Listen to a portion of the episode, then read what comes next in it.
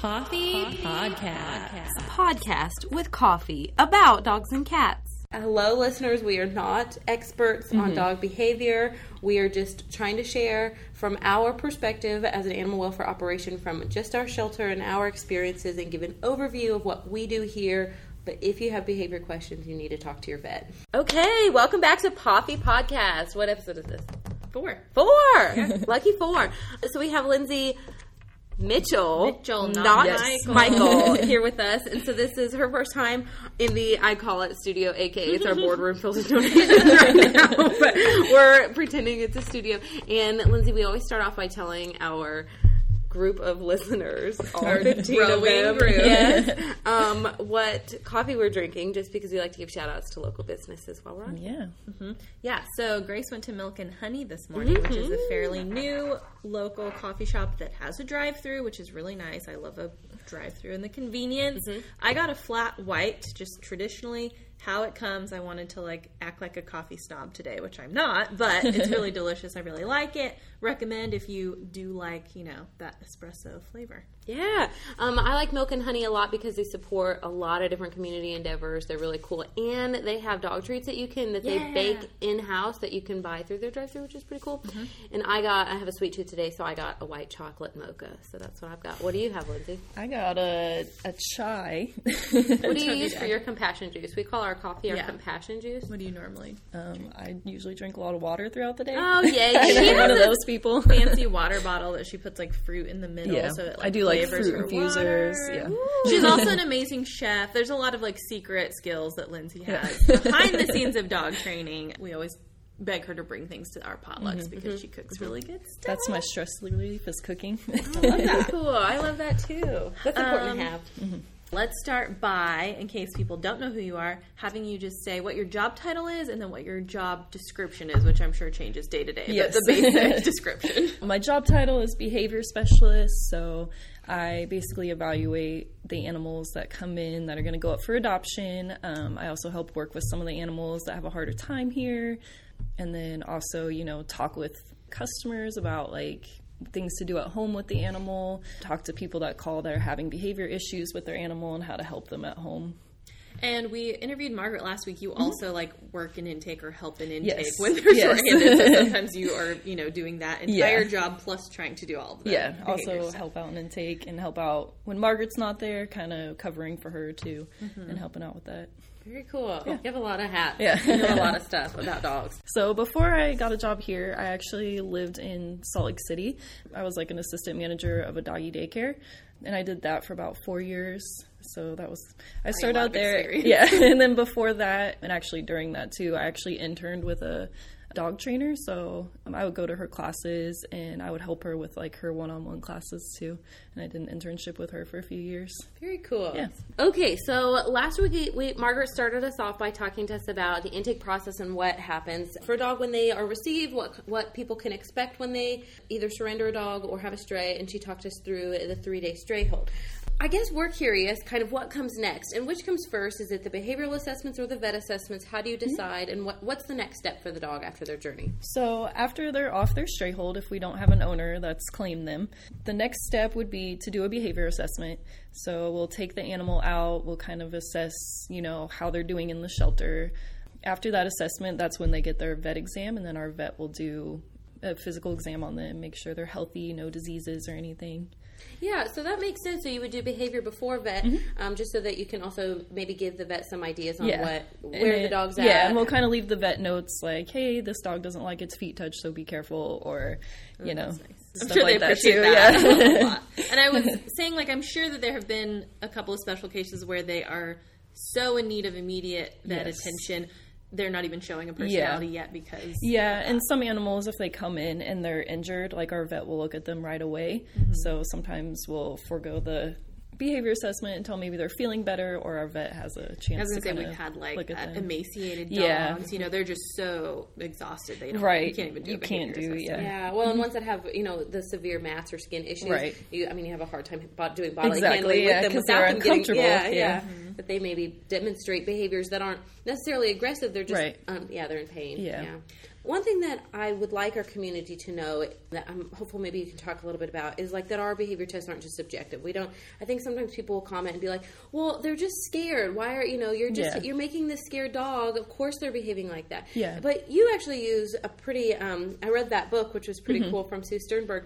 That really looks at well researched and you know well established. So it's not just like us shooting in the dark on their Right. behavior, but you actually know what behaviors you're looking for in order to gauge. So can you kind of talk about that in the Yeah. test process? So we do a behavior assessment. Another thing we also do is we want to research like body language with dogs. So we want to make sure we know like what different body language means so that way we can actually interpret you know how the dog is acting.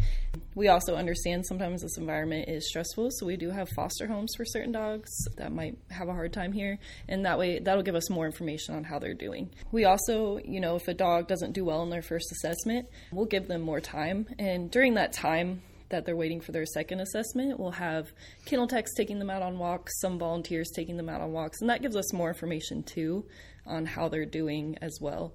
So it's not just an assessment, but we get we try to get as much information on that animal as possible in different scenarios and try to figure out, you know, what's going on or and one of the things that administrative people got to do during the quarantine when we were Mm-hmm. closed or limited our activities here was work with some of those project dogs. Yeah. Our behavior team was like, "Hey, you guys, you you have Right. extra time. We have these dogs here, even from outside the kennel. You know, trying Mm-hmm. to give them treats and things like that." So that was a really interesting insight for me to see Yeah. like what kennel behavior is versus sometimes when they're out of the kennel which can be totally Yeah. different and just asking you guys questions about like Yeah. how to work with them what different behavior means so that was really Yeah. Yeah. So, and I know that I keep bugging you about how I want to shadow you Yeah. someday. I keep asking if I can come shadow a behavior test just so I can learn more. And Lindsay had me start by reading this book. I was like, well, before you do that, um, Yeah. you know, which was very helpful. So, since our listeners are wide group of them Right. Uh-huh. can't come shadow you on a behavior test, like what is that? I know you start by looking, like Amy said, at the kennel behavior. Mm-hmm. What do you look for first, and then what kinds of things do you look for during their test? So I always have someone helping me with behavior assessments. The first thing I do is I go up to everybody's kennel.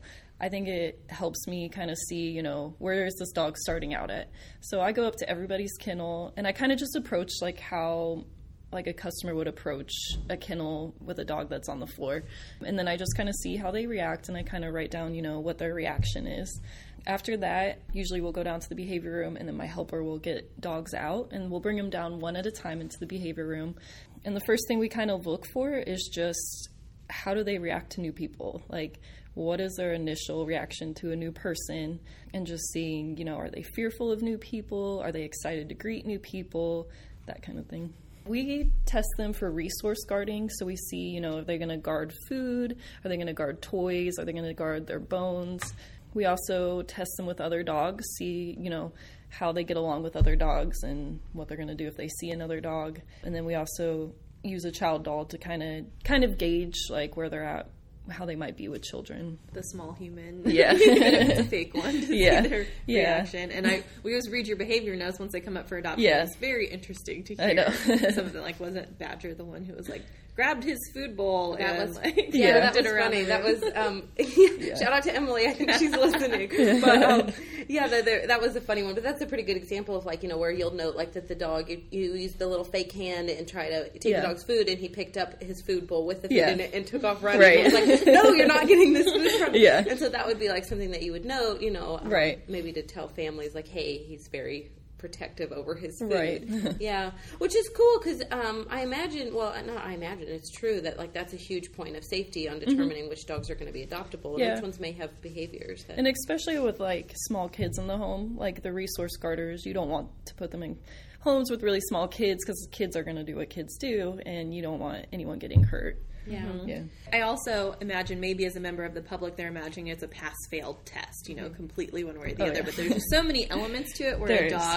Dog could be on the spectrum of like, okay, this is a behavior Right. like issue or something that we want to work with or be Right. aware of. The the doll's name is Annabelle, right? The really creepy little. That's, that's what I call her. what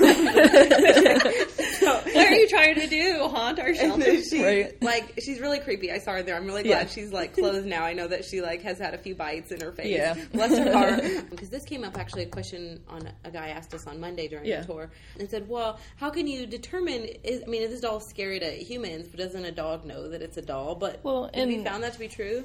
So I've done a lot of research. Like I actually read a research paper that like kind of researched the child doll, and they said it's like seventy six percent at gauging if a dog is child aggressive or not. So some dogs will know that it's not real, obviously, because it doesn't smell like a child.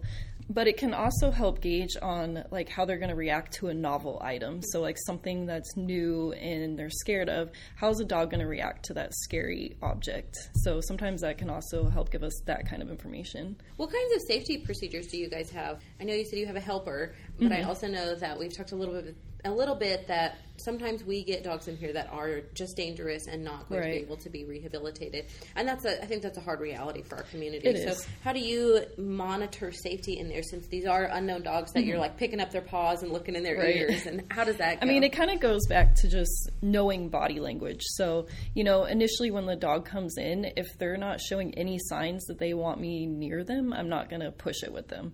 Like, it's kind of knowing their body language. And, you know, but if a dog comes up to you and they're loose and friendly, like, yeah, let's see what they do if we kind of like slowly grab their paws. Or, you know, it's kind of going slow and kind of being able to read their body language and knowing when to kind of back off and not push it with them. I also think common common sense or common knowledge is that oh, if a dog is growling, that means that they don't like what's going on. But there's Right. so many signs leading up There to is. that that people don't. That if you aren't Yeah. trained, you might not know. Yeah, there's a lot of sm- like subtle signs dogs will give you that they're uncomfortable before they reach the point of growling. Usually, some dogs, you know, they just go straight to that point. Right. Do you have something in your mind of like m- the biggest misconception that you think people have about us or dog behavior or Um, anything? I mean, I think a lot of people think this like this environment is just like fearful and you can't test dogs.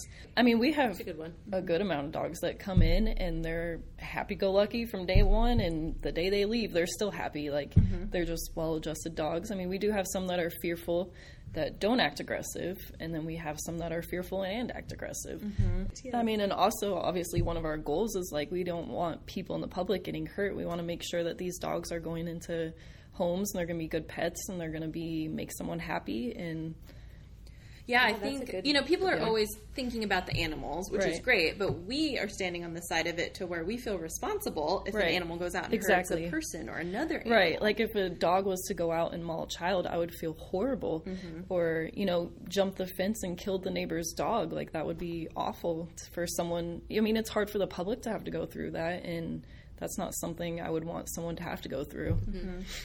Because they're living creatures. It's not 100 percent accuracy Mm-hmm. No. every time that we could predict what they're going to do. don't I think the more like I've done this job because I've been at this job about four years, and I know when I first started, like I was still learning a whole lot, and I think as I've done this job more, there's more stuff like subtle signs that I can see, like that dogs do. Mm-hmm. I mean, we can't ever 100% guarantee a dog can be completely nice here, go home, and something sets it off. And also, in the same way, it could be set off here by something, but then go Mm-hmm. home and never be exposed to that and be fine.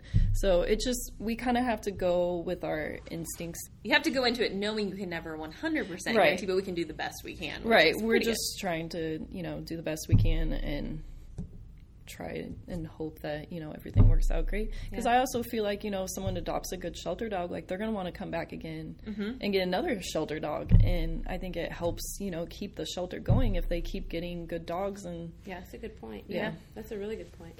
some dogs that come up for adoption that are certain breeds that are well known for common traits of that breed are just Mm-hmm. Right. more difficult, not like a first time dog owner Right, type yeah. dog. And then you will get the the face our loyal Facebook followers who know a lot about dogs Right. that are like, this is a really bad idea to have this dog just up for adoption, or this Yeah. is dangerous. With Yeah. concern, it comes from a good So with place, certain dogs, we also do like a mandatory behavior consult to where they do have to talk to somebody about the dog before they adopt, and then we can kind of go from there on whether they should be approved or not. So there are certain dogs, you know, they might be certain types of breeds or ones that you know have certain behaviors that we've noticed. And we'll actually have a sit down talk with the people that are interested in adopting and go over you know these certain things and try to see if it's a good match or not for the dog. Mm-hmm. Yeah, and thank you for explaining that. 'cause I do want to reassure our community that we don't mm-hmm. just like pick dogs that have some behavior issues and just be like, off you go. Right. Happy family with your two small children who've never had a dog before Yeah. and don't have time for training. Because I think that is where a little bit of fear from our you know Right. supporters comes from is they think that maybe don't understand our adoption process and realize you know that we do vet as carefully as we can Right. while also still trying to balance finding homes for the animals Right. um, which is which is you know tricky because we can't vet to the point that the dog ends up being a long term resident Right. you know but we also want to make sure that we're being responsible in their placement so Yeah. that's a good point on the mandatory consult Yeah, Yeah. and I think the whole process because pretty much every dog gets a behavior assessment of some Yes, kind. every single dog, even puppies that Yeah. come through, like we do stuff with them. Puppies are fun. Just- Yeah, I'm sure. I mean, there's certain breeds, you know, that are going to have a higher prey drive than other breeds, and that's good to, you know, be aware of and watch. I mean, certain breeds are going to be harder to train than other breeds. I mean, I know there's always individuals in Mm-hmm. each breed that are just, you know, Sometimes there's weird, right, right, that don't fit it. So But- there's that. There's the whole adoption counseling process, which Yeah. is you tell the adoption counselor kind of what you're looking for, your lifestyle. They try to match you with Uh-huh. a, the correct dog, and then certain ones even have a behavior consultation Yeah. or medical consultation. Yeah, if it's a medical issue yeah. beyond that. So we really do try to we have try to have open adoption as much as possible and be open minded to people adopting animals, but we do our best to make a good match and give them all the information Yeah. they need. Yeah, I think that's a good yeah yeah that's a good point thank you for explaining that we do get breeds sometimes that are very much like, oh gosh, this is a stereotypical breed. It's got some issues. Hey, Yeah. look, a breed specific rescue Yeah. that knows exactly how to work with them. yeah Let's there's some i mean we do have a lot of breed specific rescues that might that'll take certain breeds and you know they've got a, whole bunch of people that know about that breed and they can probably help that breed more than Mm-hmm. what we might be able to yeah that's a good point um, i had a friend recently ask me about dobermans she said i never see that you have dobermans for adoption i was like that's because we work with doberman rescue Yeah. that is very good at taking Yeah. those dogs that can be a little bit more difficult and we train. don't get dobermans very often Right. anyways Anyway. but i mean yeah we do have a really good doberman rescue that Yeah.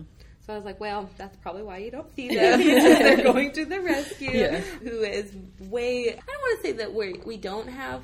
Well, we do. I mean, that that's true. We don't have the training that they do on their Right. specific particular Yeah, breed, and they're we like don't have. special doctors Yeah. in Yeah. their field. You Yeah, know? they Yeah. are doctors of their field, and they Right. they know, and they can. I think give the time and resources where we couldn't when we're trying to still serve all the other breeds and types Yeah. that we have here. So exactly yeah, that's a cool resource.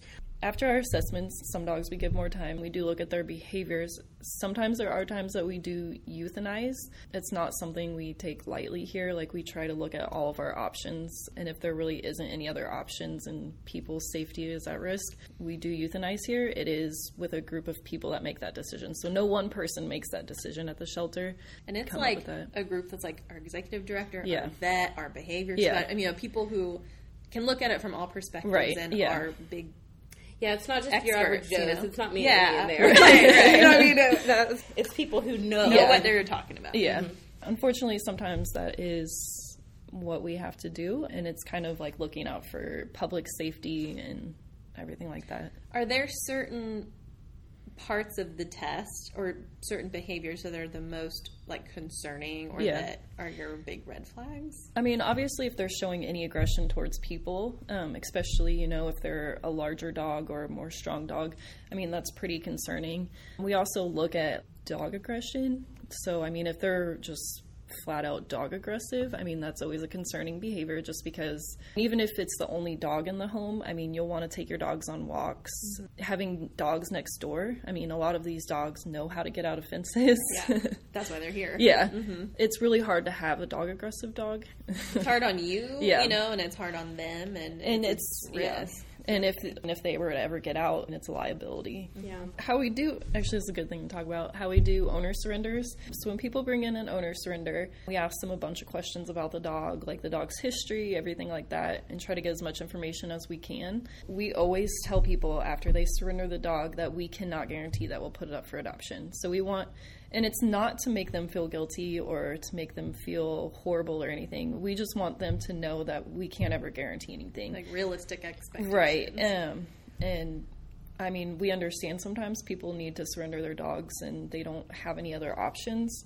but we just always try to be honest with them what could happen. Some of these dogs have just lived in their home and they mm-hmm. come here and this is totally new to them and it's a culture shock. So sometimes certain other behaviors can come out because of that. Right. And we don't call people just because some people may not want to know. Yeah. So we don't call them just out of respect of like they may not want to know and I mean if they couldn't keep it in the first place, you know, you don't want to put that like guilt on them. Yeah. And there are some people that surrender because their dog is acting aggressive, which I mean, I think it's a responsible decision if mm-hmm. like their safety is at risk and it's not always responsible to rehome a dog like that just to put other people at risk. So we I do was going to ask them. that too, because Yeah. if someone is considering surrendering or needs to rehome their mm-hmm. dog, there are a couple resources out there, like AdoptPet.com Yeah. has a rehoming it Yeah. yourself rather than taking it to a shelter, which if um, it's a safe dog, Right. might be a better option. So Yeah. you kind of sometimes have conversations with people, maybe on the phone before they even come in. Yeah, about I mean, we try to tell them, you know, what their options are. Um, our intake department's always there to like help them talk through what they need. Or,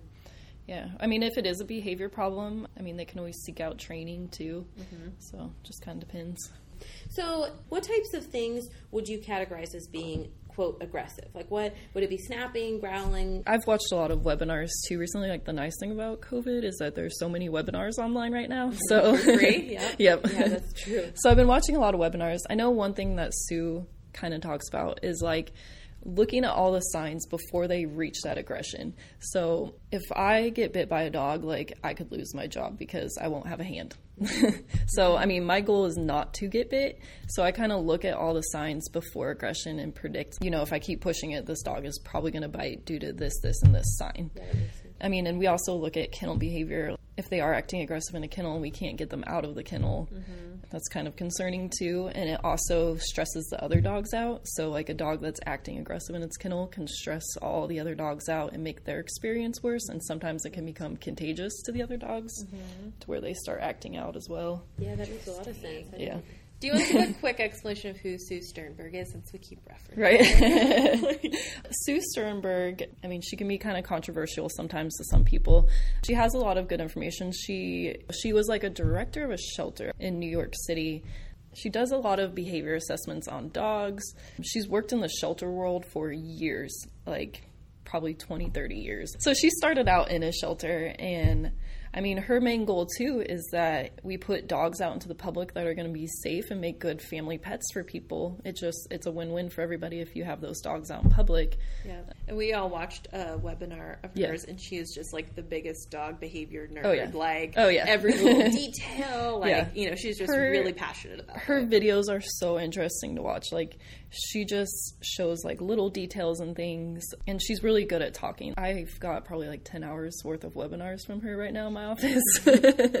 she has books out too that are really interesting. And she also has a book out too for the public on choosing the right dog for I themselves. think I maybe yeah. read that one. Yeah. And she talks about taking like a stuffed dog with Right. you and a child doll. What if she's like, you're going to look like a weirdo, Right, you know, but- coming in, but this will Yeah. this will help you find like Yeah. everything about it, learn everything about a dog and how they react and stuff. Yeah. Yeah, I have a question that while I was sitting here thinking about like the as you were talking about dog tests, when you do a dog tests here, how do you pick which dogs might be compatible to do a dog test with? So usually when I pick a dog to do dog tests with, I usually pick a dog that is really social with dogs, like one that will go up and approach and greet, and one that's not going to be set off by another dog starting to act aggressive. I do try to change it up a lot because I don't want a certain dog to just be meeting like dogs that are mean to it and kind of like mm-hmm. Giving it experience. giving it like bad experiences. So we try to change up the dogs, but usually we try to use, you know, a dog that's going to be friendly, social, And you know, I mean, you know that from their previous test, but you also do Right. regular play groups, right? Yeah, So we you get to have see. volunteers on Saturday that come in and they'll take dogs out and they'll let some of them play together and stuff. You kind of learn which ones really like Right. dogs and stuff Yeah. like that. I feel like this is the area of dog behavior that it's either I know the least about or I'm just the most anxious about because I'm like, I don't know how anyone tells if two dogs are getting along or if a play group's going well or not. and I it's just tell. something like the longer you do it, the better you get at it. Mm-hmm. But I mean, dogs communicate like constantly. Dogs are constantly communicating. Even if they're standing in the corner ignoring you, they're communicating to you. Mm-hmm. Like they are always giving little signs about things. Okay, actually, okay, I thought of maybe a myth. Maybe a good myth bust. Ooh, A lot of people assume that anytime a dog cowers, acts fearful, it's been abused in its mm. past. That's the the good myth. Mythbuster. Right, yeah. Is that the myth? Any if a dog is acting scared, they've like been abused in their past. And Yeah. I think that's a good myth. People think that every dog that comes through here has been abused, which Yeah. I think a very low percentage has actually been physically hurt by a human. Mm-hmm. I think a lot of times fear is associated with under socialization. So they haven't been exposed to that thing and it scares them. Mm-hmm. So I think that's So possibly more what we get. neglect, somewhat neglect, or Yeah, like being left in a backyard and not really socialized with many people or mm-hmm. touched a whole lot. Things like that is more what I associate like a fearful dog with. Like they just haven't been exposed to very much. And actually, the best thing to do with those dogs is to actually just be confident, don't baby them, and be confident for them and Mm-hmm. take them out places and that helps them more than sitting there and feeling sorry for them. That's also probably uh, something that feels counterintuitive because Right. people want to baby them, Right. You know? And that actually doesn't help them move forward. It's it's kind of encouraging that like this Right. behavior is Right. appropriate, Right. Ooh, this is yeah, reminding me of this case that we had, you know, um, a few months ago. And it was a little puppy, and I was, we were all shocked. Well, I don't want to say we were all. You probably weren't shocked. I we, was. me and Emmy were all shocked about seeing this really cute, tiny little puppy that was like snarling and snapping in its Oh, yeah. kennel, and we were like, oh my gosh, did it, how you know it was so shocking. Like, and of Yeah. course you think somebody's been really, really mean to this puppy, but we couldn't even get it leashed, you know. Yeah. And I remember um, Um, you and Margaret just saying like, just just go in and leash it. And like, Yeah. what if we get bit? Just you won't. Just go in and leash Yeah. it and it just had not been it didn't understand humans it didn't understand a leash it had just probably been maybe in a crate Right. probably just had not had any interaction to know that hey i'm putting a leash on you to take you to go outside where you like it Right. you know but it just was very confused and Yeah. so um, i think that was a, a very educational experience for Yeah. us to get to see that and realize like that you're right it's, it's probably not physical Yeah. abuse it's just underexposure And so, say we got an animal that we like know for a fact had been abused. Would Mm-hmm. you train it or treat it any differently than just a fearful dog, or you just approach every dog? I think I approach tactics? every dog in a very neutral manner because I think that helps the most dogs. Mm-hmm. I try not to feel sorry for them, and I mean, deep down, like, I feel bad for all the dogs in the shelter. Yeah. But, like, I try not to feel sorry for them because I can help them better if I don't feel sorry for them. Mm-hmm. And I help them move forward from their experiences. Shelter is day one. We're going to move on from here and Mm-hmm. move forward from here.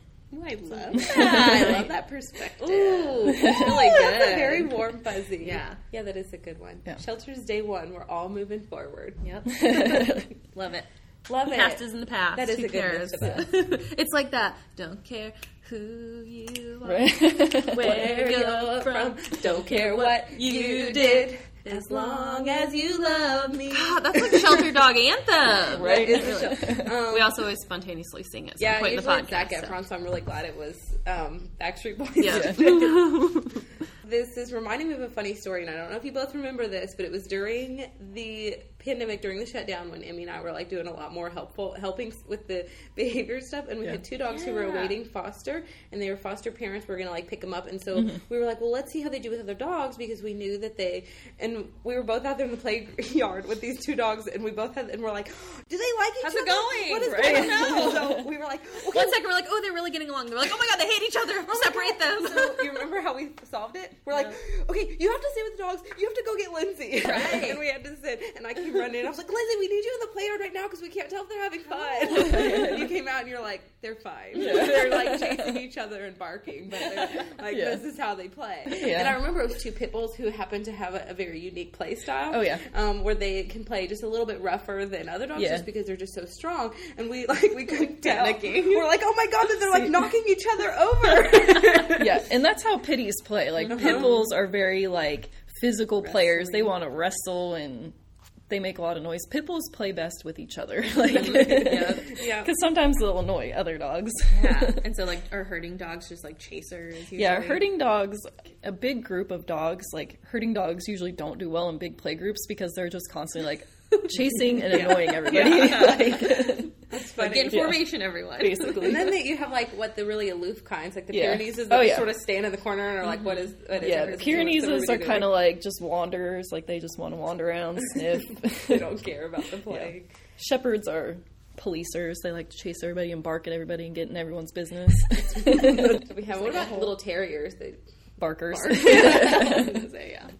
Okay, office kitten update real quick. Yeah, and shout outs real fast. We need to do Shannon. Hey, Shannon. Yeah, my friend Shannon. Yay, Listening. she's listening. And I think the other comment we got was from Knack. And I think, and Jim Dozier. Hi, Jim Dozier. Oh yes, Jim. He was waiting for it to be on Apple Podcasts, which it is now, so it that's very exciting. Yay. Office kitten update. We swapped. We did swap. My two, I, I'm, I couldn't handle. I'm not. It's fine. No, we came to the conclusion that like not every home is perfect for every animal. Not every office is perfect, and we happen to the opposite offices were Yes. better suited for the kids. They we were. have. They were. Emmy is a very creative person, so she has a lot of these cool, funky toys and stuff around her office. And I am a very like tidy person, so I have like um I like I like the dynamic, tidy Right. versus creative. yeah, and I like I like rotate out my towels every day, and you know I keep it just very. Um, and Emmy's cat would cry at the door and then escape into my office. Yeah, Andy like didn't want to be in my office. She must be a tidy cat. Yeah, we joke that she's like her Marie Kondo. Emmy's Yeah. office wasn't sparking joy. Not sparking joy. Let me out of here. So she and she loves Polly, who also decided to move back into Grace's office because last we heard he was like just checking in to change his laundry yeah. and leaving, but now he has settled himself back into Grace's office. Andy loves him, mm-hmm. so and they're then best friends. the two kittens, Tacoma and Mooney, who you named. Mm-hmm. Were like growling and hissing at you while Yeah, you they were didn't like me. They'd growl at my hand while I was typing on my keyboard, and so I was like, I can't function with you. But now they're in Emmy's office and they sit in her lap all day. So I just, I don't know. And Andy's going up for adoption today. Fingers crossed, she'll get a new home. And I understand that cat care coordinator Kerrigan has two more she's assigning me for Monday, so we'll have lined up because Polly needs to have kittens or he barfs everywhere. That's true. He just when he gets by himself, he barfs. So if he has kittens, it's better. We have more kittens lined up for him. More kittens. So yeah, our our- executive director told Kerrigan, "Well, if that one goes, you better have another one because otherwise our office smells." So, got 'em. She's got them. So that's our office kitten All right. update. Cool. Thanks for coming to our podcast. Thanks. We're all in this together. Yep. Okay. I want to add for listeners out there before we sign off, mm-hmm. tune in next week. Lindsay is our canine behavior guru here, and I know we She don't does a little with cats. She does some She cat does- assessments. She does, she does a little bit with everything, really. Yeah. but See, cats scare me more than dogs. it's just so funny. That, it is funny how everybody has this because you know I I'm know. like terrified of chihuahuas, but I'll take a mastiff any day. Like Right. when we have like these giant hundred pound dogs, I'm like, cool dibs. I'll take it for a walk. Right. I don't like the little ones. But Yeah. I'm next scared of guinea pigs now because I got bit by one. what? Guinea pigs are the best. I know. So Margaret said she's like, you probably won't get bit. They're really nice, and I picked it up, and it was just like, it's okay. I didn't break the skin. It didn't. It didn't. Um, but next week we're going to be all things cats, and we're going to do the same course of what happens after intake with our cat care coordinator, Kerrigan, and she's going to talk about all the cat things and the cat processes and what happens to a cat's journey when they're here. So Yep. that'll be tune in. If you are sad we didn't talk about cats this week, don't worry, we have cats here too. We'll probably interview you again someday Heck yeah! about like common behavior questions. But or- also, it's been kind of fun, like just Yeah. getting to sit. I know that our Yeah. jobs are always in three different directions, so it's Mhm. kind of fun to get together and have coffee and just talk to you about your job. yeah, seriously. I love my job. Yeah, no, that's awesome. Probably why you've been here for years. I know. It's crazy. Keep sticking around. Keep on, keep on. Well, thank you for being Yeah. on the podcast. Podcats. Yep. Podcast. Yep. We appreciate it. Yay. Thank All you. right. Oh yeah, I was gonna also say that I just- always I never know if your last name's Michael or Mitchell, and I don't know why. I think there's not a T Because it T in looks it, like Michael. but yeah. uh, but ch still makes a ch sound. Welcome so. to my childhood.